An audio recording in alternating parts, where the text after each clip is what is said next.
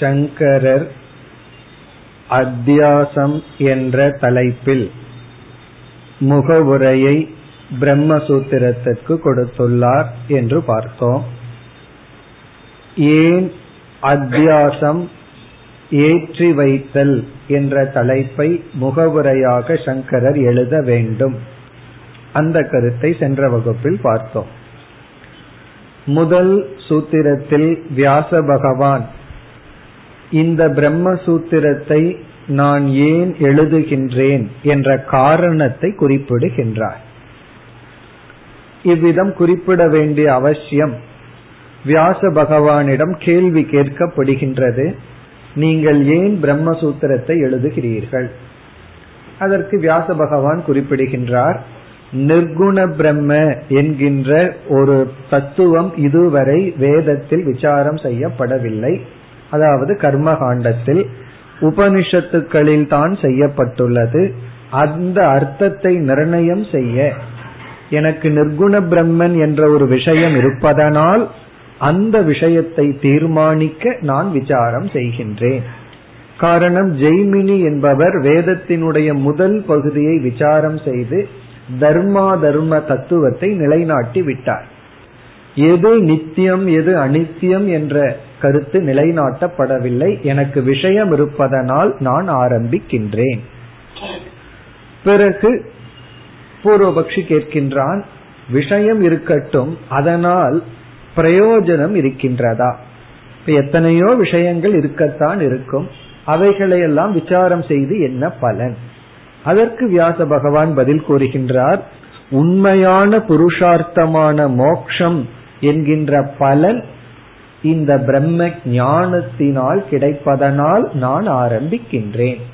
இப்படி ஒரு பலனும் இந்த ஒரு விஷயமும் இருப்பதனால் கண்டிப்பாக இதை தேடுபவர்களும் இருப்பார்கள். அதிகாரி விஷயம் பலம் இதெல்லாம் இருக்கிறதுனால ஆரம்பிக்கின்றேன் என்று சொல்கின்றார். அப்பொழுது வியாச பகவான் ஞானத்தினால் பலன் இருக்கின்ற காரணத்தினால் நான் இந்த பிரம்மசூத்திரத்தை ஆரம்பிக்கின்றேன்னு சொல்ற இப்ப வியாசர் வந்து சூத்திரத்தை ஆரம்பிக்கிற காரணம் வந்து பிரயோஜனமும் விஷயமும் இருக்கின்றது என்ற காரணம். ஒரு பூர்வபக்ஷி சொல்லலாம் பிரயோஜனம் கிடையாது. நீ இருக்குன்னு சொல்ற நான் ஏற்றுக்கொள்ள மாட்டேன். ஆகவே பிரயோஜனம் இருக்கு என்று நிரூபிக்க வேண்டும் என்றால் வியாசர் என்ன சொல்லிவிட்டார்? பிரயோஜனம் எப்படி இருக்கின்றது? ஞானத்தினாலேயே பிரயோஜனம் இருக்கு. என்ன பிரயோஜனம்னு கேட்டா கர்த்திருவம் போக்திருத்துவம் சம்சாரித்துவம் போன்ற அனர்த்தங்கள் ஞானத்தினால் நீங்கும். சுருக்கமா வியாசர் என்ன சொல்லிடுறார்? அறிவினால் பந்தமானது நீங்கும். பந்த நிவிருத்தி ஞானத்துல நடக்கிறதுனால நான் இந்த ஞானத்தை கொடுக்க இந்த சூத்திரங்களை ஆரம்பிக்கின்றேன்னு சொல்ற. இப்ப இந்த இடத்துல அறிவுனால ஒன்று நீங்க வேண்டும் என்றால் அந்த பந்தமானது சத்தியமாக இருந்தால் நீங்காது. சத்தியமான ஒன்றை அறிவு நீக்காது காட்டி கொடுக்கும். அறிவு வந்து இருக்கிறத காட்டி கொடுக்கும். பிறகு அறிவு எதையாவது ஒன்றை நீக்குது. அறிவினால் ஒன்று ஓடி போகுதுன்னு சொன்னா அது மித்யாவாகத்தான் இருக்க வேண்டும். அதனாலதான் மித்யாவுக்கு லட்சணமே ஞான நிவர்த்தியம் மித்யா. எது ஞானத்துல ஓடி போகுதோ நீங்குகிறதோ அது மித்யா. மித்யாவுக்கு வந்து ஒரு முக்கியமான லட்சணம். அத்வைத சித்தின்னு ஒரு ஆசிரியர் வந்து ஒரு நூல் எழுதியிருக்கார். ரொம்ப கடினமான நூல். அந்த அத்வைத சித்தியில முதல்ல மித்தியாத்துவத்திற்கு லட்சணம் கொடுக்கிறார். அந்த அதுல ஒரு முக்கிய லட்சணம் வந்து எது ஞான நிவர்த்தியம் தது மித்தியா? அதான் முக்கியமா சொல்ற எது ஞானத்தினால நீங்குதோ அது மித்தியா. எது ஞானத்தினால நீங்காதோ அது சத்தியம். இப்ப வந்து நம்ம உதாகரணத்துல பாம்பு இருக்கு. கயிற்றுல நம்ம பாம்பை பார்த்துட்டோம். கயிற்றை பற்றிய ஞானத்தினால் பாம்பு ஓடுகிறது. அப்படின்னு சொன்னா அந்த பாம்பு மித்தியா இப்ப கயிற்ற பற்றிய ஞானத்துல பாம்பு ஓடுதுன்னு சொன்னாவே பாம்பு வந்து மித்தியா. அதே போல பிரம்ம ஞானத்தினால சம்சாரம் நீங்குகின்றது என்றால் சம்சாரம் மித்தியா. இதுல இனியொரு சூக்ஷமும் அடங்கி இருக்கு அத பிறகு நம்ம பார்க்க போறோம். பிரம்ம ஜானத்தினால என்னுடைய சம்சாரம் போகுது அப்படின்னா அந்த பிரம்மன் ஆத்மாவாக இருந்தா தான் போகும். ஆகவே அதுல ஜீவ பிரம்ம ஐக்கியமும் நமக்கு கிடைச்சிருது பிரம்ம ஜானத்தினால சம்சாரம் போகுது என்னுடைய சம்சாரம் போகுதுன்னா அந்த பிரம்மன் ஆத்மஸ்வரூபம். ஆகவே ஆத்ம ஜானத்துல சம்சாரம் போகுதுன்னா சம்சாரம் மித்யா. ஆகவே சம்சாரம் மித்தியான்னு சொன்னா அந்த சம்சாரம் அத்தியாசம் செய்யப்பட்டுள்ளது என்று ஏற்றுக்கொள்ள வேண்டும். அதை நிலைநாட்டுகின்றார் அத்தியாச பாஷ்யத்தில். நம்முடைய அனைத்து சம்சாரங்களும் ஏற்றி வைக்கப்பட்டுள்ளது. இதுதான் அத்தியாச பாஷ்யத்தினுடைய பிடிச்சு பிழிஞ்ச கருத்துன்னு சொல்லுவோம். சாராம்சம். நம்மளுடைய பந்தமானது ஏற்றி வைக்கப்பட்டுள்ளது. அதை நிலைநாட்டத்தான் இங்கு வந்து அத்தியாச பாஷ்யத்தை சங்கரர் எழுதி உள்ளார். பிறகு இதுல விஷயமும் கிடைக்கிறது சென்ற வகுப்புல பார்த்தோம். அதாவது கயிற்றினுடைய சாமானிய ஞானமும் கயிற்றினுடைய விசேஷ அஜானமும் தேவை. கயிற்ற சாமான்யமா புரிஞ்சுக்கணும். அதே சமயம் விசேஷமா புரிஞ்சுக்க கூடாது அப்பதான் பாம்பு வரும். அதே போல பிரம்மத்தை சாமான்யமா அஸ்தி பாதின்னு புரிஞ்சிட்டு அது பூர்ணம்னு புரியாம இருந்தா தான் நம்ம வந்து அந்த அப்படிப்பட்ட பிரம்மனிடத்தில் அல்லது ஆத்மாவிடத்தில் அனாத்மாவை அத்தியாசம் பண்ண முடியும். இவ்விதம் விஷய சித்தியும் பிரயோஜன சித்தியும் அத்தியாசத்தை சித்தித்தால் தான் நடப்பதனால் அத்தியாசத்தை அறிமுகப்படுத்தினார். இதெல்லாம் நம்ம பார்த்த கருத்து. இனி இப்பொழுதுதான் சங்கரருடைய பாஷ்யத்திற்குள் நாம் நுழைகின்றோம். அத்தியாச பாஷ்யம் என்பது வேதாந்த சாஸ்திரத்துல மிக மிக பிரசித்தமான பாஷ்யம். அதனால வேதாந்தம் படிச்சவங்க எல்லாம் என்ன செய்வார்கள்? அத்தியாச பாஷ்யத்தை முதல்ல மனப்பாடம் செய்து விடுவார்கள். சங்கரருடைய அத்தியாச பாஷ்யத்தையே அப்படியே தலைகீழா சொல்ற ஆட்கள் உண்டு. கொஞ்ச நாள் வேதாந்தத்திற்குள் சென்றவர்கள் அதை மனநமே செய்து விடுவார்கள். இந்த அத்தியாச பாஷ்யத்தை நம்ம என்ன செய்கின்றோம்? வரிசையா சங்கரர் எப்படி எழுதினாரோ அதன் அடிப்படையில் பார்க்காமல் தலைப்பின் அடிப்படையில் நம்ம பார்க்க போறோம். ஓரளவுக்கு ஆர்டர் இருக்கு முழுமையா நம்ம மாற்றவில்லை. தலைப்பின் அடிப்படையில பார்க்கிறோம். இங்கு நம்ம சென்ற வகுப்புல அறிமுகப்படுத்தினோம் அத்தியாச பாஷ்யம் ஆறு தலைப்புகளை கொண்டுள்ளது. ஆறு டாபிக் சங்கரர் இதுல பேசியிருக்கார். அந்த ஆறையும் அறிமுகப்படுத்தணும். இனி நம்ம அதுல ஒவ்வொரு தலைப்பாக எடுத்துட்டு செல்லணும். முதல் தலைப்பு வந்து அத்தியாச சங்கா. அத்தியாசமானது சந்தேகிக்கப்படுகின்றது. இரண்டாவது தலைப்பு சமாதானம். சந்தேகத்திற்குரிய சமாதானம். மூன்றாவது தலைப்பு லட்சணம் அத்தியாசத்தினுடைய லட்சணம் அத்தியாசம்னா என்ன? டெபனிஷன் ஆஃப் அத்தியாசா நான்காவது சம்பாவனா. இந்த அத்தியாசம் சம்பவிக்கும் என்கின்ற பாசிபிலிட்டி பூர்வபக்ஷி சம்பவிக்காதுன்னு சொல்றான். இல்ல சம்பவிக்கும். ஐந்தாவது வந்து பிரமாணம். அத்தியாசம் நடந்திருக்குன்னு சொல்லி பிரமாணத்தை கொடுக்க போற. பிறகு ஆறாவது தலைப்பு வந்து உபசம்ஹாரக கன்க்ளூஷன் இந்த அத்தியாசத்தை நான் எழுதுனுடைய அவசியம் என்ன? இது எப்படி இனிமேல் நமக்கு பிரம்மசூத்திரத்துக்கு உதவ போகுதுங்கிற முடிவுரை. இதுதான் அத்தியாச பாஷ்யத்தினுடைய சாராம்சம். இனி நம்ம அத்தியாச பாஷ்யத்திற்குள் செல்ல வேண்டும். அதாவது இங்கு சங்கரருடைய அத்தியாச பாஷ்யத்தில் எந்த இரண்டு தத்துவத்தினுடைய அத்தியாசத்தை பேசப் போகின்றார்?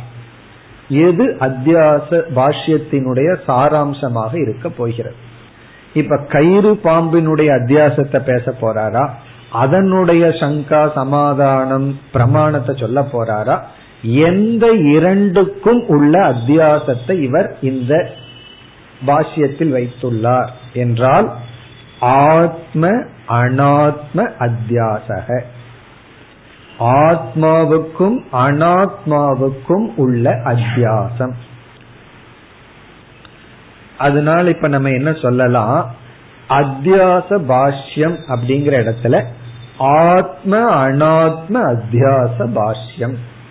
ஆத்மாவுக்கும் அனாத்மாவுக்கும் உள்ள அத்தியாசத்தை பற்றிய விளக்கம். பாஷ்யம்னா விளக்கம்.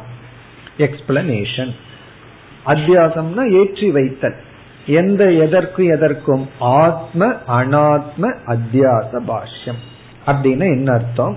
ஆத்மா அப்படின்னு ஒரு தத்துவம் இருக்கு. அனாத்மான்னு இனி ஒரு தத்துவம் இருக்கு. இப்ப என்ன ஆயிருக்கு? இந்த இடத்துல நம்ம ஆத்மாவை கயிறு அப்படிங்கிற இடத்துல புரிஞ்சுக்குவோம். அனாத்மாவை பாம்பு அப்படிங்கிற இடத்துல புரிஞ்சுக்குவோம்.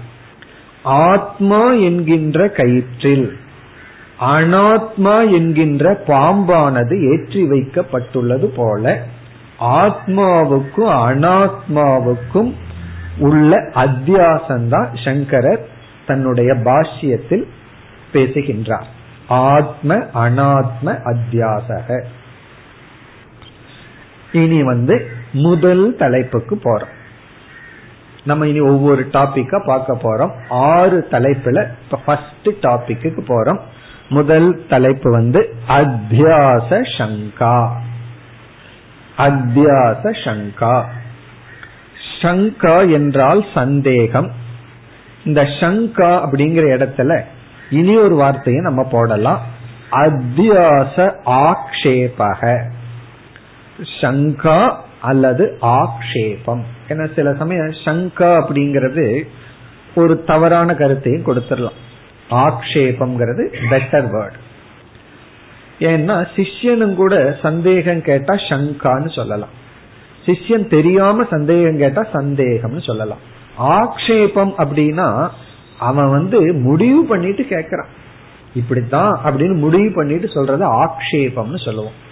இப்ப வந்து நமக்கு எதிரான கருத்தை உடையவன் வந்து ஆக்ஷேபம் செய்கின்றான்.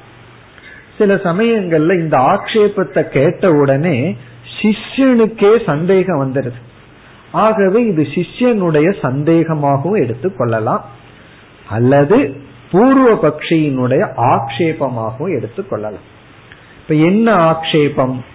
சங்கரர் கூறுகின்ற அத்தியாசமானது ஆக்ஷேபம் செய்யப்படுகின்றது. இப்ப சங்கரர் என்ன கன்க்ளூஷன் இந்த அத்தியாச பாஷ்யத்துல சொல்ற ஆத்மாவுக்கும் அனாத்மாவுக்கும் இடையில் அத்தியாசம் நடந்து விட்டது அப்படின்னு சொல்ற. ஆத்மா அனாத்மனோகோ அத்தியாசம். ஆத்மாவுக்கும் அனாத்மாவுக்கும் இடையில் அத்தியாசம் நடந்து விட்டது அப்படின்னு சங்கரருடைய கன்க்ளூஷன் முடிவு. அப்படின்னா என்ன அர்த்தம்? ஆத்மா அப்படின்னா நான். நான் அப்படிங்கிற சொல்லினுடைய உண்மையான அர்த்தம். இந்த நான்கிற சொல்லினுடைய உண்மையான அர்த்தமான ஆத்மாவிடத்தில் நான் அல்லாத இங்க அனாத்மா என்ற இடத்துல ஷரீரத்ரயம் மூன்று ஷரீரத்தை தான் நம்ம பேசுறோம். இதுவும் கவனமா நம்ம இங்க குறித்து கொள்ள வேணும். அனாத்மான ஜெகத்தும் அனாத்மா தான் இந்த உலகமும் அனாத்மா தான் ஆனா இந்த இடத்துல நம்ம பேசுற சங்கரர் பேசுற அனாத்மா வந்து நம்முடைய சரீரம். காரண சரீரம் சூக்ம சரீரம் ஸ்தூல சரீரம். இந்த ஜெகத்தும் அனாத்மா. அதனால இப்ப அனாத்மாவை நம்ம ரெண்டா பிரிச்சறோம். உடல் அப்படிங்கிற ஒரு அனாத்மா உலகம் அப்படிங்கிற ஒரு அனாத்மா. இந்த உடல்ங்கிற அனாத்மால தான் நான் அப்படிங்கிற எண்ணம் போகும். உலகம்ங்கிற அனாத்மாவில என்னுடையது என்னுடையது அல்ல அப்படிப்பட்ட எண்ணம் தான் இருக்கும் அப்ப உடல்ங்கிற அனாத்மாவில வந்து நான் இருக்கும் சில சமயம் என்னுடையதுன்னு இருக்கும். நான் நடந்து கொண்டிருக்கின்றேன்னு சொல்லும் போது நான்கிறது யாரை குறிக்கின்றது? உடலை குறிக்குது. ஏன்னா உடல் நடக்கும் போது நான் நடக்கின்றேன்னு சொல்றோம். இப்ப நம்ம டாக்டர் கிட்ட போய் என்னுடைய உடல் நல்லா இல்லைன்னு சொல்றோம். அப்ப என்ன ஆயிருது நான்கிறது மனசாயிருது என்னுடையதுங்கிறது உடல் ஆயிடுது இப்ப என்னுடைய தலை வலிக்குது அப்படின்னு தான் நம்ம சொல்லுவோமே தவிர என்னுடைய கை வீங்கி இருக்குன்னு சொல்லுவோம். நான் வீங்கி இருக்குன்னு சொல்ல மாட்டோம். நான் வலிக்குது அப்படின்னு சொல்ல மாட்டோம். நான் வலிக்குது நான் வீங்கி இருக்கேன் அப்படின்னு எல்லாம் நம்ம பேசுறது இல்ல என்னுடையதுன்னு சொல்லிடுறோம். அப்ப இந்த உடலை சில சமயம் என்னுடையதுன்னு சொன்னாலும் இந்த உடலை என்னுடையதுன்னு சில சமயம் சொல்றோம் ஆனா நான் சொல்றோம். இந்த உடலுக்கு அப்பாற்பட்டு இருக்கிற அனாத்மா மமகார விஷயம். என்னுடையது சொல்லுவோம் சிலது என்னுடையது இல்லைன்னு சொல்லுவோம். என்னுடையதுன்னு சொல்றதுனால சில சம்சாரம் வரும். என்னுடையது இல்லாம போயிடுதுங்கிறதுனாலே சில சம்சாரம் துயரங்கள். அப்படி வந்து உலகம் ஒரு அனாத்மா. ஆனா இங்கு சங்கரர் பேசுவது இந்த உடல் என்கின்ற அனாத்மாவுக்கும் நான் என்கின்ற ஆத்மாவுக்குள்ளும் அத்தியாசம் நடைபெற்று விட்டது. அப்படின்னு என்ன அர்த்தம்?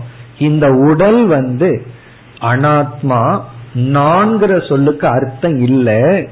ஆனால் தெரியாம நான்கிற சொல்லான ஆத்மாவிடத்தில் அனாத்மாவான உடல் ஏற்றி வைக்கப்பட்டு இந்த உடலையும் நான் என்று அத்தியாசத்தினுடைய வசத்தினால் நாம் சொல்லிக் கொண்டிருக்கின்றோம். இதுதான் அத்தியாச பாஷ்யத்தினுடைய கன்க்ளூஷன் அத்தியாச பாஷ்யத்தினுடைய முடிவு என்ன என்றால் இப்ப பார்த்த இந்த கருத்து தான் நான் என்கின்ற அறிவு சொரூபமான நித்தியமான தூய்மையான ஆத்மாவிடத்தில் ஜடஸ்வரூபமான அனாத்மாவான மித்தியாவான உடலானது ஏற்றி வைக்கப்பட்டு விட்டது. இந்த உடலை நான் என்னன்னு சொல்லி இருந்தா இந்த அத்தியாசம் இல்லை.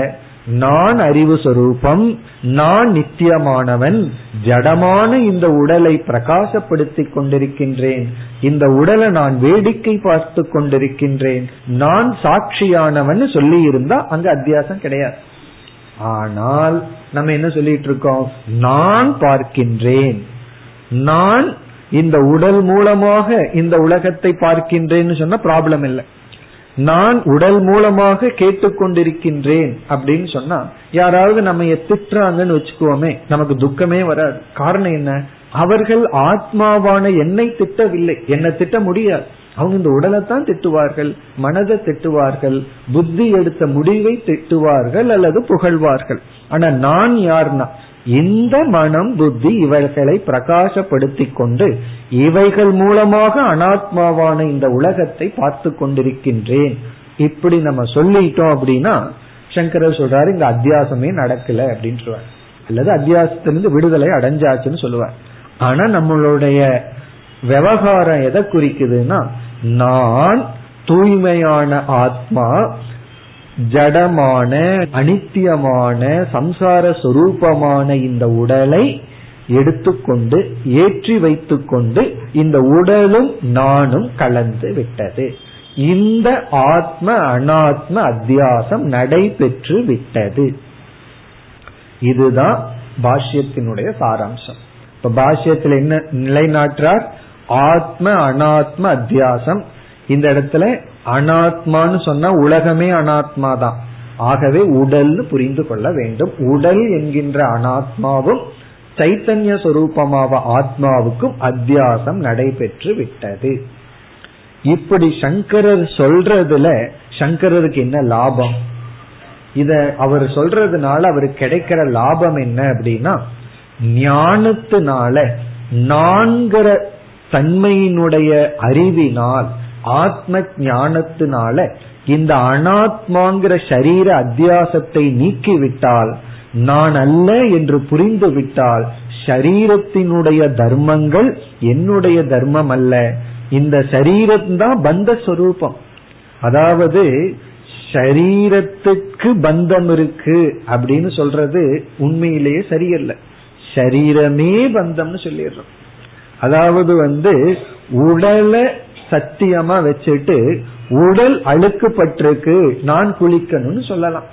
ஒரு ஆங்கிள் ரைட்டு தான். நம்ம அந்த இடத்துல வேதாந்தம் பேசிட்டு உடலே அனாத்மா அது எதுக்கு சுத்தம் அசுத்தம்னு சொல்லிட்டு குளிச்சா என்ன குளிக்காட்டி என்னன்னு சொன்னா அது வந்து தவறு. இப்ப முதல்ல உடலை சத்தியமா வச்சுட்டு அந்த உடல் தூய்மையானது தான் குளிச்ச உடனே அது திடீர்னு அசுத்தமாயிருது ஆகவே நான் என்ன பண்றேன்? தூய்மைப்படுத்துறேன். ஓகே பிறகு ஆத்ம விஷயத்துக்கு வரும்போது நம்ம என்ன சொல்றோம்? உடலே அசுத்தம்னு சொல்லிடுறோம். காயமே அசுத்தம்னு சொல்லிடுறோம். அப்ப என்ன ஆகுது? அதே போல வந்து இந்த நான் நான் சொல்லிட்டு இருக்கிற அகங்காரம் இருக்கே. அகங்காரம்னா அனாத்மாவான உடலை நான் சொல்லிட்டு இருக்கிற அகங்காரம் இருக்கே. அந்த அகங்காரத்தை பண்படுத்துவதுதான் கர்மயோகம். அந்த ஈகோ வரக்கூடாது கர்வம் வரக்கூடாது இதெல்லாம் சொல்ற அப்படின்னா அந்த அகங்காரத்துக்கு ரியாலிட்டி கொடுத்துறோம் அந்த இடத்துல அகங்காரத்துக்கு ரியாலிட்டி கொடுக்கல அப்படின்னா கர்மயோகமே பண்ண முடியாது. ஆகவே அந்த நான்கிறதுக்கு ஒரு முக்கியத்துவம் கொடுத்து அகங்காரத்தை ரிஃபைன் பண்ணி கடைசியில் என்ன பண்ணிடுறோம்? அகங்காரத்தையே நம்ம டிஸ்மிஸ் பண்றோம். அதே போல இந்த அனாத்மாவான உடல் இருக்கே இப்ப இந்த அனாத்மாவான உடல் வந்து என் மீது ஏற்றி வைக்கப்பட்டுள்ளதுங்கிற ஞானம் வந்துவிட்டால் இந்த உடலே நீக்கப்படும் பொழுது உடலின் சொரூபமான சம்சாரமும் நீக்கப்பட்டு விடும் புத்தியே நான் இல்லைன்னு புரிஞ்சிட்டா புத்தி தர்மம் நானாகி விடுவேனா? அதாவது வந்து அந்த சப்ஸ்டன்ஸையே நீக்கிட்டோம் அப்படின்னா அதனுடைய குணங்களும் நீக்கப்பட்டு விடுகிறது. ஒரு துணியை எரிச்சிட்டோம் அப்படின்னா அதோட துணியினுடைய வர்ணமும் எரிந்து விடுகிறது. துணியில் இருக்கிற வாசனையும் எரிந்து விடுகின்றது. எல்லாமே எரிஞ்சு போயிருது அதே போல அனாத்ம சொரூபமான சரீரத்திரயமே ஞானத்தினால் நான் அல்லன்னு நீக்கிவிட்டால் சரீரத்த தர்மமான சம்சாரமும் நீங்கி விடும் இந்த அடிப்படையில தான் சங்கரர் வந்து ஆத்மா அனாத்மம் அத்தியாசம் நடைபெற்று விட்டது. ஆகவே வியாச பகவான் ஆத்ம ஞானத்தை கொடுக்கும் பொழுது அனாத்மாவான மூன்று சரீரங்களும் நான் அல்லன்னு நீக்கப்பட்டு விட்டால் நான் மட்டும் பூர்ணமான நான் எஞ்சி இருக்கும் பொழுது அந்த நான் முக்த சொரூபமான சாட்சியான நான். இதுதான் சங்கரருடைய மனநிலை அவருடைய அபிப்பிராயம். இந்த அபிப்பிராயத்துக்கு இப்ப பூர்வபக்ஷி வருகின்றான். இந்த அத்தியாசத்தை ஆக்ஷேபம் செய்கின்றான். யார் ஆக்ஷேபம் செய்கிறார்கள்? என்ன ஆக்ஷேபம் அப்படின்னா பூர்வபக்ஷி வந்து சொல்றான் ஆத்மாவுக்கும் அனாத்மாவான உடலுக்கும் அத்தியாசம் நடைபெறவில்லை. நடைபெற முடியாது. ஆத்ம அனாத்ம அத்தியாசம் சம்பவிக்காது அப்படின்னு சொல்றான். இவன் வந்து இந்த அத்தியாசத்தை ஏற்றுக்கொள்ளவில்லை. நான் வந்து நீங்கள் கூறிய அத்தியாசத்தை அப்செக்ட் பண்ற ஆக்ஷேபம் செய்கின்றேன் அப்படின்னு சொல்றான். சங்கர எதற்கு ஆக்ஷேபம் பண்றேன்னா ஆத்மாவுக்கும் அனாத்மாவுக்கும் அத்தியாசம் நடப்பதற்கு வாய்ப்பே இல்லை. அது நடக்காது அப்படின்னு சொல்றேன். அவனுடைய ஆழ்ந்த மனதுல என்ன எண்ணம் இருக்கு? ஏன் அப்படி சொல்றான்? இப்ப சங்கரர் வந்து ஆத்மாவுக்கும் அனாத்மாவான உடலுக்கும் அத்தியாசம் நடக்குதுன்னு சொல்றதனுடைய உள் நோக்கம் என்னன்னு பார்த்துட்டோம். உள் நோக்கம் என்ன? இது அத்தியாசமாக இருந்திருந்தால் மூன்று சரீரம் அத்தியாசமா இருந்திருந்தா ஆத்ம ஞானத்தினால சரீரம் ஓடி போயிடும் நீங்கிவிடும். சரீரம் நீங்கி விட்டால் சரீரத்தினுடைய சம்சார தர்மம் எனக்கு இல்லை. ஆகவே ஞானத்தினால பந்த நிவர்த்திங்கிறது கிடைச்சிருது. எப்போ ஆத்மாவுக்கும் உடலுக்கும் அத்தியாசம் இருக்குன்னு நிரூபிச்சுட்டா ஆத்ம ஞானத்தினால பந்தம் போயிரும். இப்ப ஞானத்தினால முக்தி. ஆகவே உபனிஷத் வாக்கியத்தை வியாச பகவான் விசாரம் பண்ணலாம். அங்க நமக்கு விஷயம் இருக்கு பிரயோஜனம் இருக்கு. இது சங்கரருடைய உள்மனசு. இனி இதை அப்செக்ட் பண்றவனுடைய உள் மனசு என்ன அப்படின்னா இந்த சரீரம் இருக்கே அதற்கும் ஆத்மாவுக்கும் அத்தியாசம் நடைபெறவில்லை. பிறகு என்னன்னா ஆத்மா எவ்வளவு உண்மையோ அவ்வளவு உண்மை இந்த மூன்று சரீரமும். இந்த மூன்று சரீரமும் ஆத்மாவும் சமமான சத்தா. பிறகு என்ன ஆயிருக்குன்னு அவன் பூர்வபக்ஷி சொல்றான் இந்த ஜீவன் செய்த பாபத்தினால இந்த சரீரம் வந்து ஆத்மாவுடன் ஒட்டி இருக்கு சம்பந்தம் இருக்கு. இவன் வந்து வெறும் ஞானத்தினால சம்சாரத்தை நீக்க முடியாது. இவன் வந்து கர்மம் செய்து ஏதாவது ஒண்ணு செய்து பாப புண்ணியத்தை எல்லாம் நீக்கி இந்த சரீரத்தில் இருக்கிற சம்சாரத்தை இவன் நீக்கி ஆகணும் இப்ப சரீரம் இருக்கிற வரைக்கும் இவனுக்கு வந்து முக்தி கிடையாது. ஆகவே சரீர சம்பந்தத்தை கர்மத்தினால் தான் நீக்கி பிறகு இவனுடைய ஆத்மா வைகுண்ட லோகமோ அல்லது வேற ஏதாவது லோகமோ சென்று அங்குதான் மோட்சத்தை அடைய முடியும். ஆகவே இங்க வந்து நான் ஆத்மாவுக்கும் அனாத்மாவுக்கும் அத்தியாசத்தை ஏற்றுக்கொள்ள மாட்டேன். நம்ம சொல்லும் பொழுது கயிறு பாம்புன்னு சொல்றோம். அவன் சொல்றான் கிடையவே கிடையாது. இரண்டு பொருள்கள் சேர்ந்துள்ளது. இரண்டு பொருள்கள் வந்து சேர்ந்துள்ளது. அதாவது வந்து ஒரு கயிற்றுல நாயை கட்டி வச்சோம்னு வச்சுக்கோமே அங்க ஏதாவது அத்தியாசம் நடந்திருக்கா? ஒரு அத்தியாசமும் நடக்கல. கயிறு வந்து ஒரு நாயை வந்து பிணைக்கப்பட்டிருக்கு. அதே போல இந்த கயிறு அப்படிங்கறது ஆத்மாவா இருந்தா நாய் அப்படிங்கிறது நம்முடைய சரீரம். இந்த ரெண்டும் வந்து பிணைக்கப்பட்டிருக்கு. நம்ம அவிழ்த்து விட வேண்டும் அவ்வளவுதான். ஞானத்தினால எல்லாம் ஒண்ணு நடக்காது. செயல்னாலதான் ஏதாவது நடக்கும். அல்லது சில பேர் கயிற்றுல பாம்பை கட்டி வச்சிருக்காங்கன்னு வச்சுக்கோமே.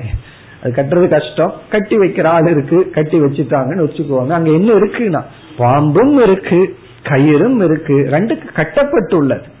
அதே போல அனாத்மாவான உடலும் ஆத்மஸ்வரூபமும் இரண்டும் சமசத்தா. இந்த ரெண்டு சேர்ந்துள்ளது அறியாமையினால சேர்ந்துள்ளது அல்லது ரெண்டு இருக்கு. ரெண்டு ஒட்டிட்டு இருக்கு கர்ம வினையினாலேயோ ஏதோ ஒரு காரணம். நம்ம என்ன பண்ணணும்? அறிவுனால இந்த உடலை எல்லாம் நீக்கிட முடியாது சம்சாரத்தை நீக்க முடியாது. கர்மம் பண்ணித்தான் நீக்கணும். கர்மத்தினால நீக்க முடியும்னா கர்மத்தை பத்தி பேசுறது வேதத்துல கர்மகாண்டம். ஆகவே கர்மகாண்டத்தினாலதான் முக்தி ஞான காண்டத்துல முக்தி கிடையாது. ஆகவே வியாச பகவான் ஞான காண்டத்தை பத்தி விசாரம் பண்ண வேண்டிய அவசியம் கிடையாது. இப்படி வந்து பூர்வபக்ஷியினுடைய அபிப்பிராயம். இதனால அவன் என்ன சொல்றான்? ஆத்மாவுக்கும் அனாத்மாவுக்கும் அத்தியாசம் நடைபெறவில்லை. இந்த உடலை நாம் ஏற்றி வைக்கவில்லை. பிறகு இந்த உடல் நான் உண்மையில் சேர்ந்துள்ளது. ஒருவன் வந்து தான் தோல் மேல யாரோ உட்கார்ந்து இருக்கிற மாதிரி கற்பனை பண்ணிட்டு இருக்கான். அவனுக்கு என்ன பண்ணணும்னா ஞானத்தை கொடுக்கணும். அவன் தோல் மேல யாரும் இல்ல அப்படி. நிஜமாலுமே அவன் தோல் மேல ஒரு ஆள் ஏறி உட்கார்ந்து இருக்கான்னு வச்சுக்கோமே. அவனுக்கு ஞானத்தை கொடுத்தா என்ன பண்ணுவான் கொஞ்சம் வெயிட் அதிகமா தெரியும். ஏன்னா ஏற்கனவே ஒரு ஆள் இருக்கு அப்படிங்கறதான் தெரியுமே தவிர அவன் ஒன்னும் பண்ண முடியும் அப்ப என்ன பண்ணணும்? செயல்பட்டு அவனை வந்து அகற்றணும். அது போல பூர்வபக்ஷி சொல்றா அனாத்மான்னு ஒரு உலகம் சத்திய உலகம் இருக்கு. அது கர்மத்தினால பாவ புண்ணியத்தினால தர்மா தர்மத்தினால நம்ம மீது பந்தப்பட்டுள்ளது. நாம முயற்சி பண்ணி செயல் பண்ணி பந்தத்தை நீக்கணும் அப்படின்னு சொல்றான். யாருன்னா? அத்வைதிகளை தவிர அனைத்து மதவாதிகளும் இவ்விதம் கூறுகிறார். இந்த அத்வைதி ஒருத்தந்தான் இந்த உடல் உன் மீது ஏற்றி வைக்கப்பட்டுள்ளதுன்னு சொல்றோம். மீதி மற்றவர்கள் அனைவரும் சூன்யவாதியை தவிர சூன்யவாதிக்கு ஒண்ணுமே இல்லையே. ஆத்மாவும் இல்லை அனாத்மாவும் இல்லை. இப்ப சூன்யவாதியை அத்வைதியை தவிர மீதி அனைவரும் இந்த உடலும் சத்தியம் ஆத்மாவும் சத்தியம். அதனால மற்ற சாஸ்திரத்துக்குள்ள போனா பதி பசு பாசம் அப்படி எல்லாம் சைவ சித்தாந்தத்தில் இருக்கும். பதின்னு ஒருவர் இறைவன் பசு அப்படின்னு ஒரு ஜீவன் பாசம் அப்படின்னு ஒன்னு கட்டி வச்சிருக்கு. இவ்விதம் அனாத்மாங்கிறது வேறு ஆத்மாங்கிறது வேறு. இதுதான் பூர்வபக்ஷியினுடைய அபிப்பிராயம். இந்த மனநிலையில அவன் அத்தியாசத்தை ஆக்ஷேபம் செய்கின்றான். இவனுடைய ஆக்ஷேபம் சாதாரண ஆக்ஷேபம் அல்ல. இந்த ஆக்ஷேபத்தை நம்ம கேட்ட உடனே நமக்கே சந்தேகம் வந்துடும் வரப்போகுது. இப்ப அத்தியாசம் இல்லதானோ? உண்மையிலேயே இந்த உடல் ஏற்றி வைக்கப்பட்டுள்ளது தானோ அப்படின்னு சந்தேகம் நமக்கு வந்துடும் அந்த அளவு இவன் பேச போகின்றான். இப்ப பூர்வபக்ஷி என்ன சொல்றான்? அத்தியாசம் அப்படிங்கிற ஒரு கான்செப்டே நடக்காதுன்னு நான் சொல்லல. கண்டிப்பா நடக்குது. ஏன்னா நம்ம பாக்குறோம் வெளியே கயிறு பாம்புல எல்லாம் அத்தியாசம்னு ஒண்ணு நடக்குதுதான். ஒரு பொருள் இருக்கு. அந்த பொருள்ல அந்த பொருளுக்கு அல்லாத ஒன்றை நம்ம பாக்குற சம்பவம் நடக்கத்தான் நடக்குது. அது எங்க நடக்கும் அப்படின்னு சொன்னா இரண்டு அனாத்மாக்களுக்குள்ளதான் நடக்கும். நம்ம பார்க்கப்படுகின்ற ரெண்டு பொருளுக்குள்ளதான் நடக்குமே தவிர பார்ப்பவனுக்கும் பார்க்கப்படும் பொருளுக்குள்ள அத்தியாசம் நடைபெற வாய்ப்பில்லை. இதுதான் அவனுடைய பெரிய மேஜர் பூர்வபக்ஷம். அது நம்ம அனுபவத்தில் இருக்கு பார்ப்பவனுக்கும் பார்க்கப்படும் பொருளுக்கும் அத்தியாசம் நடக்கவே நடக்காது. அத்தியாசத்திற்கு வாய்ப்பில்லைன்னு சொல்றான். நம்ம கிட்ட என்ன சொல்றான்? நீ வந்து ஆத்ம அனாத்மா அத்தியாசம் நடந்ததுன்னு சொல்றேன். அங்க நடக்கிறதுக்கு சான்ஸே இல்லையே. வாய்ப்பு இருந்தா தானே நடக்கும் அப்படின்னு அவன் சொல்றான். அவனுடைய முதல் கருத்து வந்து அனாத்மாக்களுக்குள்ள நடந்துரும். வெளியே பார்க்கிற கயிறு இருக்கு. வெளியே பார்க்கிற இனி ஒரு பாம்பு இருக்கு. அதை வேணா நீ தப்பா புரிஞ்சுக்கோ. ஆனா பார்ப்பவனையும் பார்க்கப்படும் பொருளையும் உன்னால ஏற்றி வச்சு புரிந்து கொள்ள முடியாது. இவன் சொல்றது வந்து முற்றிலும் நியாயம்தான். நம்ம வந்து வெளியே இருக்கிற கயிற்றை பார்த்து பாம்பு அப்படின்னு புரிஞ்சு கொள்ள முடியுமே தவிர வெளியே இருக்கிற கயிற்றை பார்த்து நான் புரிஞ்சு கொள்ள முடியுமோ? அந்த கயிற்றை பார்த்து நான் தான் கயிறு அப்படின்னு நினைப்போமோ? பாக்கிறதுனாலயே நான் நினைக்க மாட்டோம். பாக்கிறதுனாலயே நான் நினைக்கிறதுக்கு வாய்ப்பு இல்லை. அப்படி பார்க்க ஆரம்பிச்சா திடீர்னு கழுதிய பார்ப்போம். திடீர்னு நான்கிற எண்ணம் வந்துடும் திடீர்னு பூனைய பார்ப்போம். நான்கிற எண்ணம் வந்துடும் அப்படி எப்பாவது நம்ம பார்த்திருக்கிறோமா? வெளியே இருக்கிற பொருளுக்கும் அதை பார்ப்பவனுக்கும் என்னைக்குமே அத்தியாசம் இதுவரை நடந்ததே கிடையாது. வெளியே பார்க்கப்படும் ரெண்டு பொருளுக்குள்ளதான் அத்தியாசம் நடந்துட்டு இருக்கு நீ பார்க்கப்படும் பொருளுக்குள்ள ஏதாவது அத்தியாசத்தை பத்தி பேசினீங்கன்னா நான் ஒத்துக்கிறேன். ஆனால் பார்ப்பவனுக்கும் பார்க்கப்படும் பொருளுக்கும் அத்தியாசத்தை நீ பேச முடியாது அப்படின்னு சொல்ற ஆனா சங்கரர் வந்து பேசிட்ட பார்ப்பவன் ஆத்மா பார்க்கப்படுவது அனாத்மாவான உடல். இந்த ரெண்டும் ஏற்றி வைக்கப்பட்டு விட்டதுன்னு சொல்லிட்டார். உடல் பார்க்கப்படுவது பார்ப்பவன் ஆத்மா இந்த ரெண்டும் ஏற்றி வைக்கப்பட்டுள்ளது. ஆத்மாவிடத்தில் அனாத்மாவை ஏற்றி வச்சுட்டோங்கிறான். இவன் என்ன சொல்றான்? பார்ப்பவன் எப்படி பார்க்கப்படும் பொருளை தான் ஏற்றி வைப்பான். அவனே பார்த்துட்டானே. திருஷ்யமா இருக்கே. திருஷ்யத்துக்குள்ள வேணா இவைகள் இருக்கலாம். இப்படி ஒரு கருத்தை அவன் கூறி அவன் என்ன சொல்றான்? ஆத்ம அனாத்மாவுக்குள்ள ஆத்மாவுக்கு உடலுக்குள்ளேயும் அத்தியாசம் நடக்கிறதுக்கு வாய்ப்பில்லை அப்படின்னு சொல்லி அவன் ஐந்து காரணங்களை இப்பொழுது கொடுக்கின்றான். அஞ்சு ரீசன் சொல்லி இதன் அடிப்படையில பார்த்தோம்னா ஆத்மாவுக்கும் அனாத்மாவுக்கும் அத்தியாசத்துக்கு வாய்ப்பில்லை. அந்த அஞ்சு ரீசனையும் நம்ம பார்க்கிறோம். இத நம்ம சீரியஸா பார்த்த உடனே நமக்கு வந்து சந்தேகம் வந்துடும் என்ன சந்தேகம்?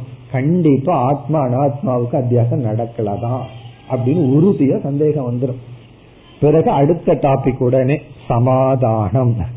அந்த சமாதானம் பார்த்தா சமாதானம் ஆயிரும் இன்னைக்குமே சமாதானம் ஆயிட்டா சமாதானம் தானே. அப்ப சமாதானம் ஆகிற வரைக்கும் நமக்கு வந்து ஆக்ஷேபம் மனசுல இருக்கும். நமக்கே அது யோசிச்சா ரொம்ப ஆச்சரியமா இருக்கு. இவ்வளவு தூரம் பூர்வபக்ஷி யோசிக்கிறாங்க. சில சமயம் சித்தாந்தியோட பூர்வபக்ஷி தான் ரொம்ப யோசிப்பான். நம்ம வாழ்க்கையில யோசிக்காம சில சமயம் நல்ல முடிவு எடுப்போம் சரியான முடிவு எடுப்போம் ரொம்ப யோசி தப்பான முடிவு எடுப்போம் சில சமயம் இப்படி நடக்கும். அதே போல பூர்வபக்ஷி ரொம்ப யோசிச்சுட்டான். அதே போலதானே சூன்யவாதி ரொம்ப யோசிச்சுட்டான்.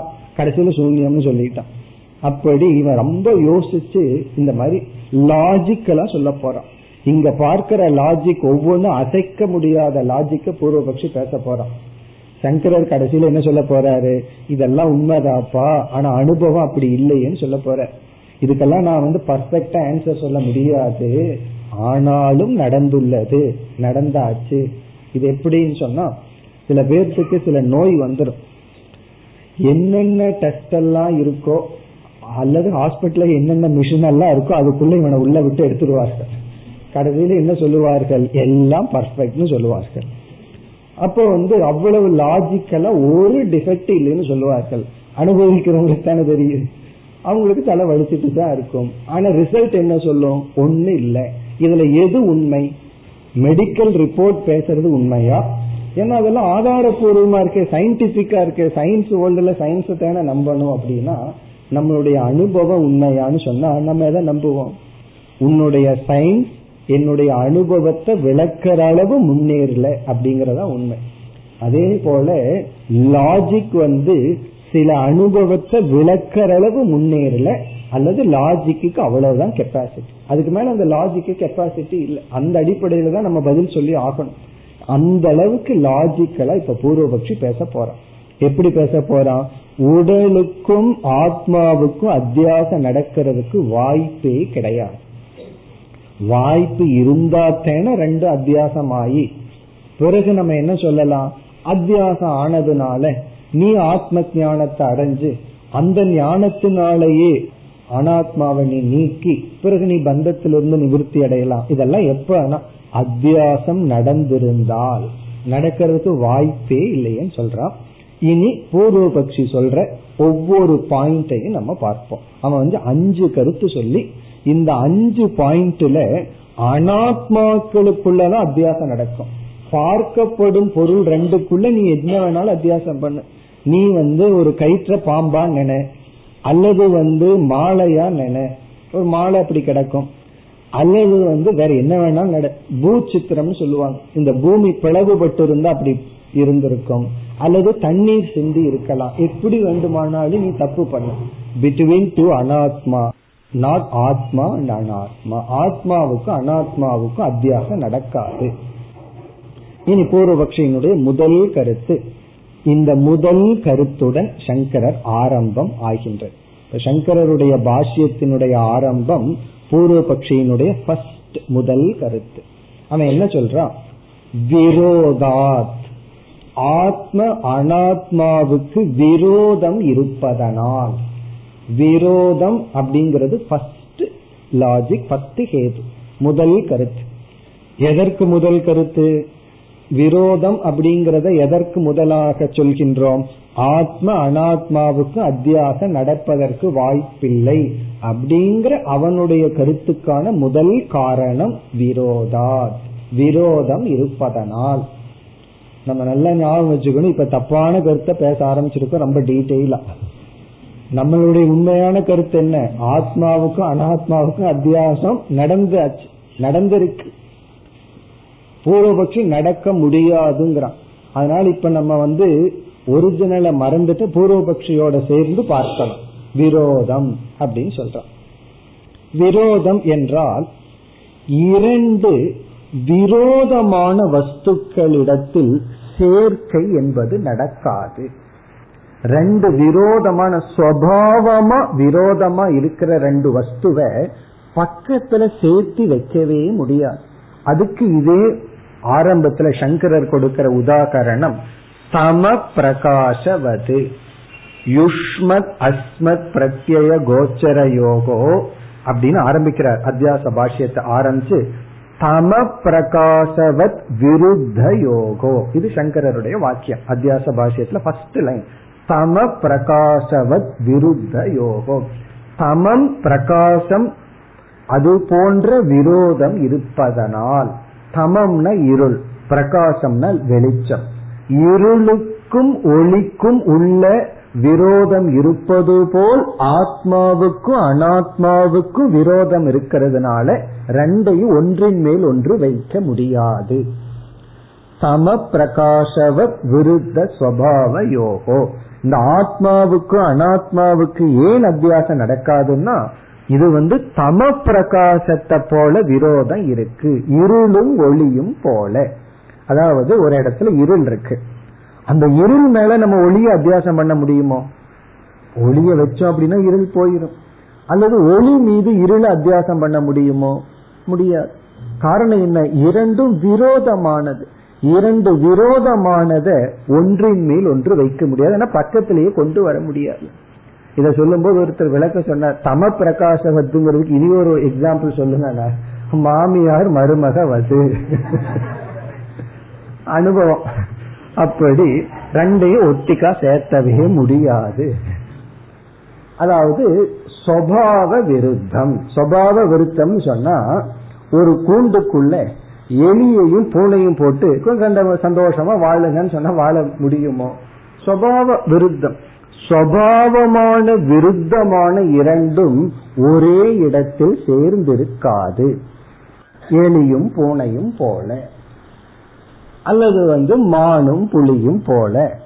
அது ஒரே இடத்துல சேர்ந்து சந்தோஷமா வாழாது. அவங்களுக்குள்ள எந்த அக்ரிமெண்ட் போட்டாலும் ஒத்து வராது. காரணம் என்ன? சுவாவ விருத்தம்.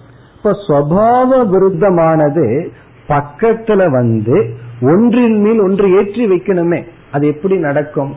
இப்ப ஒரு ஸ்படிகமணி இருக்கு. ஸ்படிகமணிக்கு பக்கத்துல சிவப்பு மலரை கொண்டு வந்து வச்சோம் அப்படின்னா பக்கத்துல கொண்டு வந்து வச்சோம்னா அதனுடைய சிவப்பெல்லாம் அதற்குள்ள தெரியுது உடனே அந்த மணி சிவப்புன்னு நினைக்கிறோம். அப்போ மலரினுடைய சிவப்பு வர்ணம் அதற்குள்ள அத்தியாசம். ஆகி இருக்குன்னா இரண்டுக்கும் பக்கத்துல வர்ற அளவுக்கு விரோதம் இல்லை இது வேறு அது வேறுதான். மலர் வேறு ஸ்படிகமணி வேறு தான் ஆனாலும் பக்கத்துல வர்ற அளவுக்கு விரோதம் இல்லாம இருக்கு அதனாலதானே பக்கத்துல வந்திருக்கு ஒன்றின் மீது ஒன்றை ஏற்றி வச்சிருக்கோம். அப்படி இருளும் ஒளியும் முழுமையாக வேறுபட்டு இருப்பதனால் ஒன்று இருந்தா இனி ஒன்று இல்லை இனி ஒன்று இருந்தா இனி ஒன்று இல்லை. அப்படி இருக்கும் பொழுது விரோத சொரூபமான ஆத்மாவிடத்தில் அனாத்மா எப்படி அத்தியாச சம்பந்தத்துடன் வரும்? பிறகு நம்ம கேட்கிற வந்திருக்கேன்னா அதனால என்ன சொல்றான் பூர்வபக்ஷி? ரெண்டுக்கும் விரோதம் இல்ல அனாத்மாவும் சத்தியம் ஆத்மாவும் சத்தியம். அதனாலதான் சொல்ற ரெண்டுமே உண்மை. இந்த உண்மை பொய் அப்படின்னு நீ சொல்றதுனாலதான் ப்ராப்ளம் வருது. அனாத்மாவும் உண்மையா இருக்கு ஆத்மாவும் உண்மையா இருக்கு. ரெண்டு பேர்த்துக்கு அத்தியாசம் கிடையாது. இரண்டு உண்மைகள் சேர்ந்துள்ளது அப்படின்னு சொல்றான். எப்போ இந்த ப்ராப்ளம் வருது அப்படின்னா மித்தியா அத்தியாசம்னு சொல்லும் பொழுதுதான் சேராதுங்கிறான். உண்மையா இருந்துட்டா சேரலாம். ஏன்னா இரண்டு உண்மை பொருள்கள் பக்கத்துல பக்கத்துல இருக்கு. நீ அத்தியாசம்னு சொல்லி அனாத்மாவினுடைய தன்மை ஆத்மாவினுடைய தன்மையை சொல்லும் பொழுது முற்றிலும் விரோதமான தன்மை இருக்கே. சரி பூர்வபக்ஷி விளக்குகின்றான் அந்த விரோதத்தை. அந்த விரோதத்தை சங்கரர் விளக்குகின்றார். அந்த விரோதம் வந்து மூன்று விதத்தில் விளக்கப்படுகின்றது. இப்ப நம்ம வந்து அப்படியே உள்ள போயிட்டு இருக்கோம் முதல்ல ஆறு டாபிக்னு சொன்னோம். பிறகு அத்தியாச சங்கான்னு சொன்னோம். அதற்குள்ள அஞ்சு கருத்து. அந்த அஞ்சு கருத்துல முதல் கருத்து விரோதம். அந்த முதல் கருத்து விரோதத்துக்குள்ள மூணு பாயிண்ட் மூணு விரோதத்தை இப்பொழுது அவன் சொல்கின்றான். கடைசி முடிஞ்சதுக்கப்புறம் கிளாஸ் எப்படி இருந்ததுன்னா ஒரே அத்தியாசம் தான் அப்படின்னு என்ன அர்த்தம்னா அப்படியே அத்தியாசமா கிளாஸ் இருந்தது மூன்று விரோதங்கள். முதல் விரோதம் வந்து வஸ்துதக ஸ்வபாவதக விரோதக. ஸ்வபாவமாகவே விரோதமாக இருத்தல். ஸ்வபாவமாக ஆத்மாவுக்கு அனாத்மாவுக்கு விரோதம் இருக்கு. சில பேர்த்துக்கு வந்து விரோதம் வந்து கொஞ்சம் நாள்ல டெவலப் ஆகும். சில பேர் சுவாவமாவே பார்த்துடனே உன்னை பார்த்தாவே எனக்கு விரோதமா இருக்குன்னு ஆரம்பிச்சிருவார்கள். அப்படி சில விரோதம் வந்து கொஞ்ச நாள் ஆகி டெவலப் ஆகும். சில விரோதம் எல்லாம் சுவாவம் எப்படின்னு சொன்னா எலியும் பூனையும் தான். சுவாவ விருத்தம்.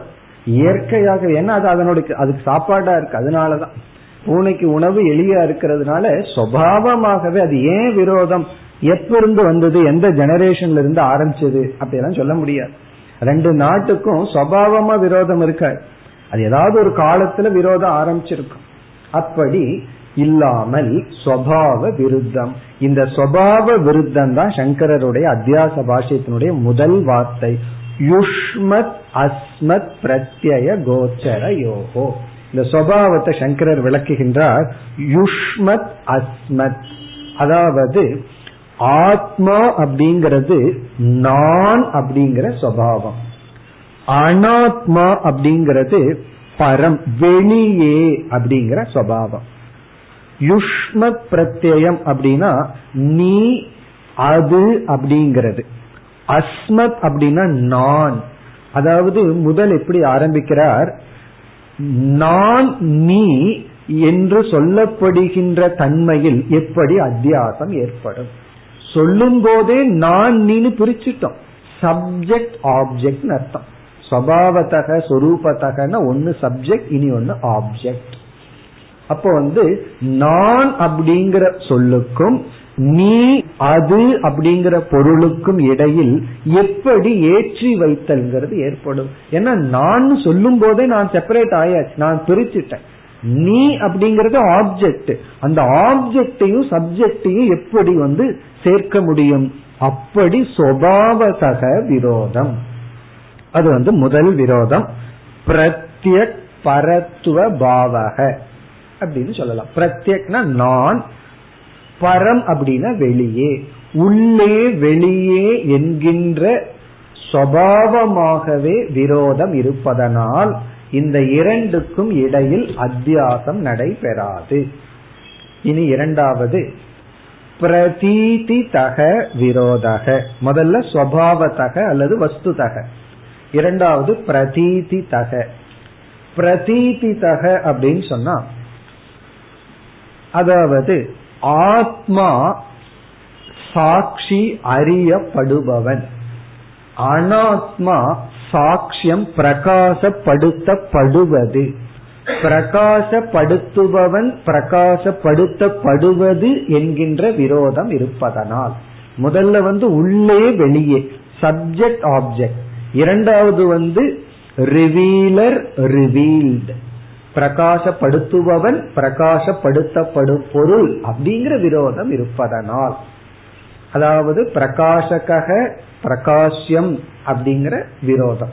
முன்ன வந்து சப்ஜெக்ட் ஆப்ஜெக்ட் இரண்டாவது வந்து revealer revealed revealer revealed revealer revealer ரிவீல்டுனா அது இருக்கு அப்படின்னா நான் ரிவீல் பண்ணாதான் அது இருக்கு. நம்ம பார்த்தா தான் அது இருக்குன்னே சொல்ல முடியும். நான் பிரகாசப்படுத்தல அப்படின்னா அதனுடைய இருப்பையே சொல்ல முடியாது.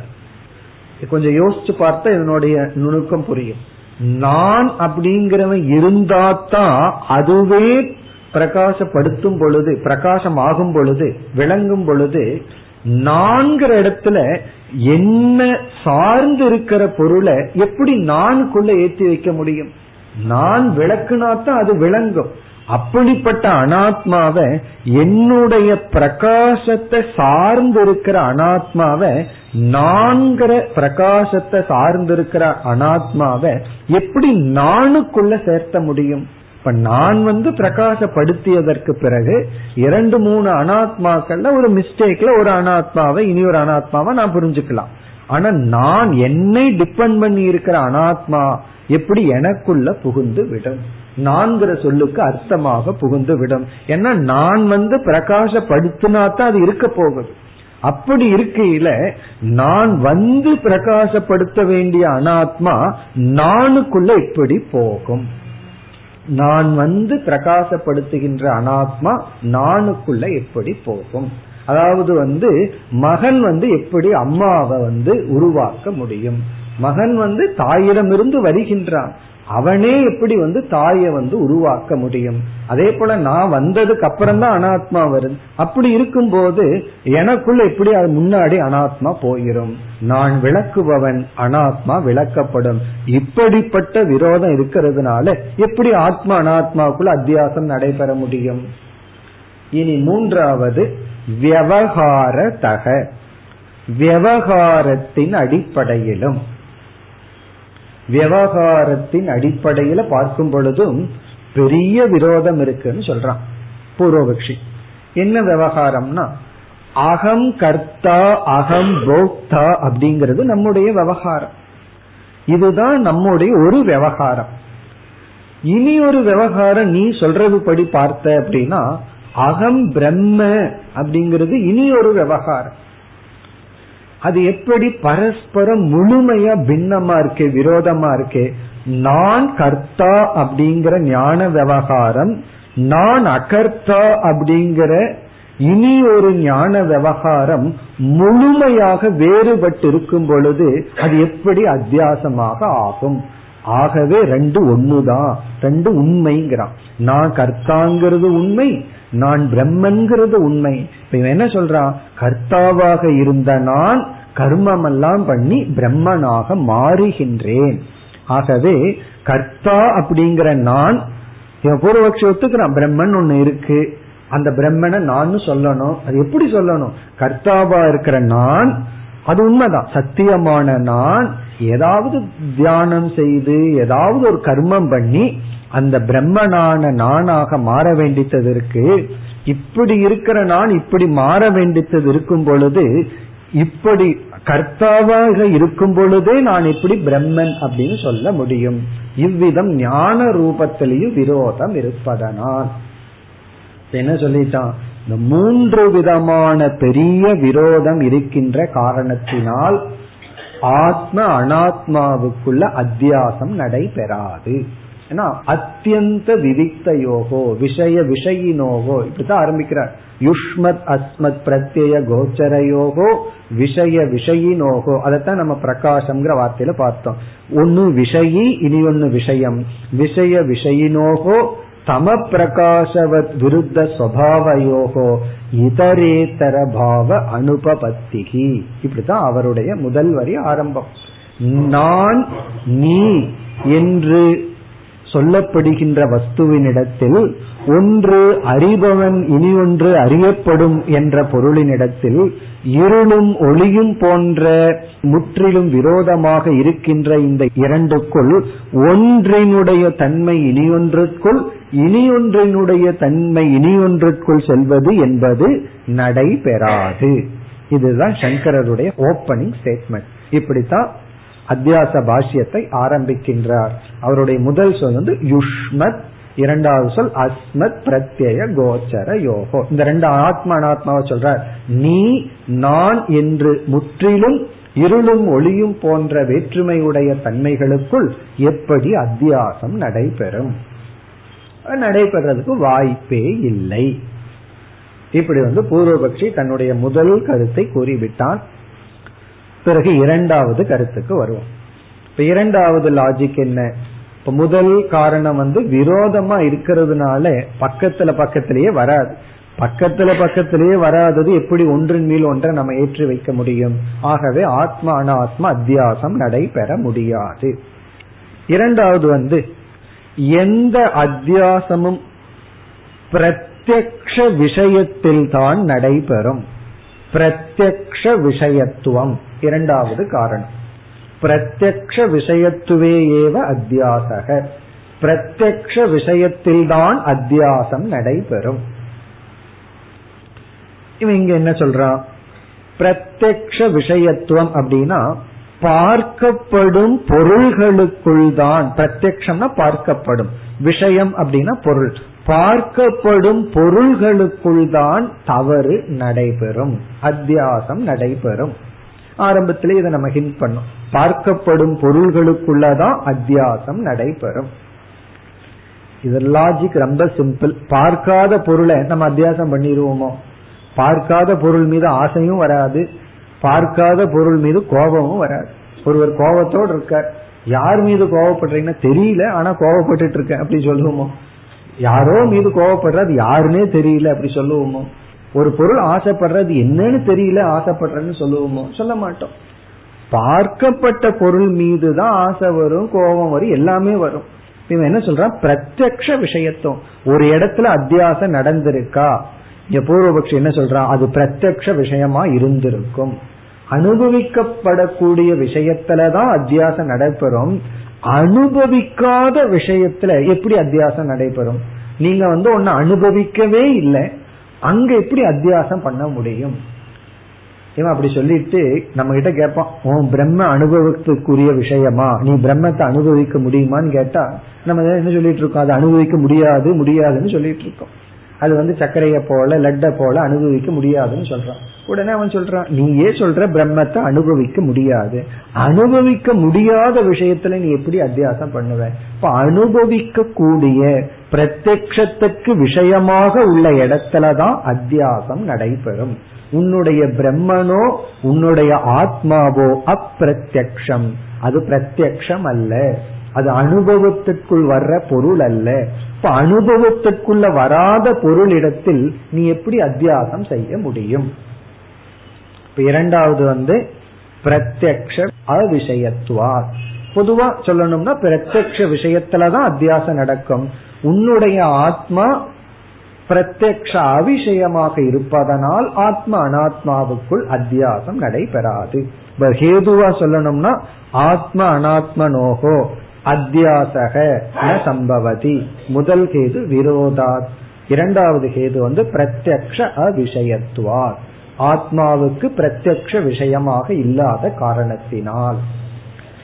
சாமான்யமா பூர்வபக்ஷி சொல்றான். நான் வந்து அத்தியாசத்தை ஒத்துக்கிறேன். அத்தியாசம் நடக்குது. அனுபவத்துல அத்தியாசம் பண்ணிட்டு இருக்கோம் எங்க பண்ணிட்டு இருக்கோம் ரெண்டு பிரத்யக்ஷ விஷயத்தில். பார்க்கப்படுகின்ற விஷயத்துல அத்தியாசம். பார்க்கப்படாத விஷயத்துல அத்தியாசம் இல்லை. இனி மூன்றாவது அஜத்துவம் அஜாதத்துவம் அஜாதத்துவம் இதுலயே நம்ம யோசிச்ச ஆன்சர் கிடைச்சிடும் பட் இருந்தாலும் ஆன்சரை கடைசியில பார்ப்போம். அஜாதத்துவம்னா பூர்வபக்ஷி என்ன சொல்றான்? விசேஷ ஒரு பொருள் வந்து முழுமையா அறியப்பட்டிருந்தால் அதுல வந்து நமக்கு அத்தியாசம் நடைபெறாது. நல்ல பிரைட்டா தெரியுதுன்னு வச்சுக்குவோமே. அங்க வந்து அத்தியாசமே நடக்காது. அங்க ஏதாவது ஒரு அம்சம் தெரியாம இருந்தா தான் அத்தியாசம் நடைபெறும். அதைத்தான் நம்ம என்ன சொல்லியிருக்கோம்? விசேஷ அஜானம் இருந்தா தான் அத்தியாசம் நடைபெறும்னு சொல்லியிருக்கோம். இப்ப பூர்வபக்ஷம் என்ன சொல்றான் ஒரு இடத்துல அத்தியாசம் நடக்கணும்னா அங்க வந்து அந்த பொருளை பற்றிய அறியாமையும் தேவை. அறிவும் தேவை. சாமானிய ஞானம் அறியாமையும் தேவை. பிறகு அவன் அறியாமையில் அவன் என்ன சொல்றான்?